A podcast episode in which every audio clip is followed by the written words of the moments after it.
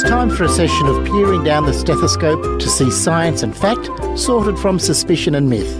Ain't it the truth? Real situations and ideas solved by paediatric emergency nurse and author Sarah Hunstead. It's breakfast time. Chaos rules in your house for the morning routine.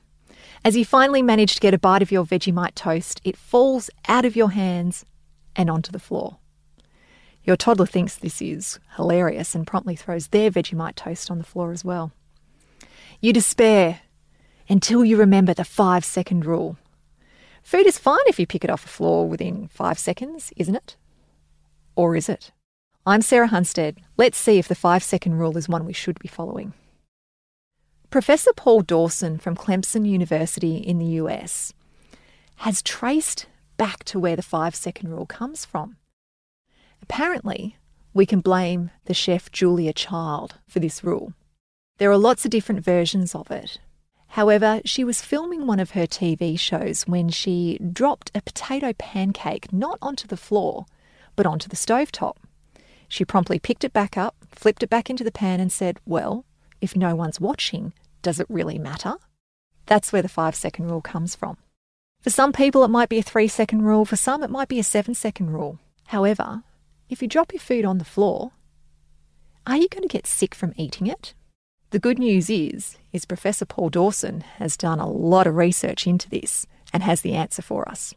Professor Dawson and his team decided to test out a range of foods from watermelon to sausages and bread and drop them on different surfaces like tiles or wooden floors and even carpet. What they found was really interesting. It seems that it's not how long you leave your food on the floor, it's about what's on the floor already and how wet your food is. What kind of foods can you eat off the floor? It seems that if you drop your piece of watermelon, that nice, juicy watermelon, that moisture is really attractive to bugs of different kinds, particularly things that make us sick, like salmonella or E. coli, that give us those lovely gastro bugs. If you're dropping your watermelon on the floor, it's actually really likely to pick up a whole lot of these bugs if you drop it onto floorboards, for example. But if you drop it onto carpet, might pick up a little bit less, but probably a lot of the dog hair anyway. When it comes to harder foods like jelly beans or gummy bears, for example, picking those up, you're probably less likely to end up with some of those nasty bugs, particularly if you drop your jelly bean onto some carpet.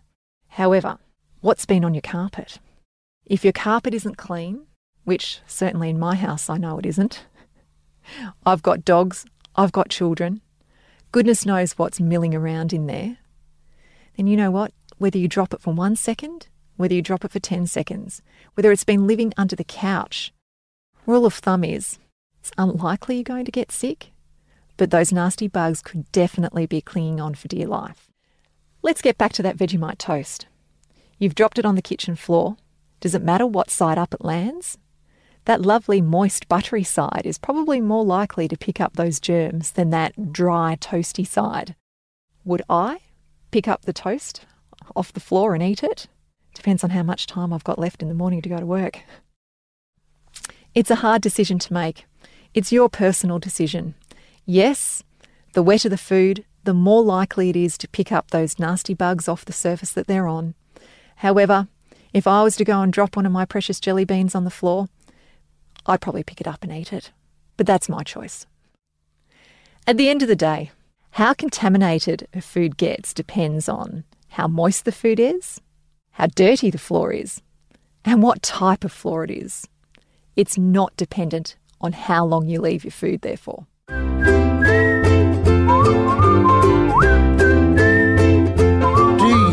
Question you want answered? No myth is too silly or question too ridiculous. Email us podcast at babyology.com.au. Ain't that the truth? Research and host Sarah Hunstead. Production Chloe McKenzie. Executive producer Tim Ritchie. Ain't That the Truth is a Babyology podcast.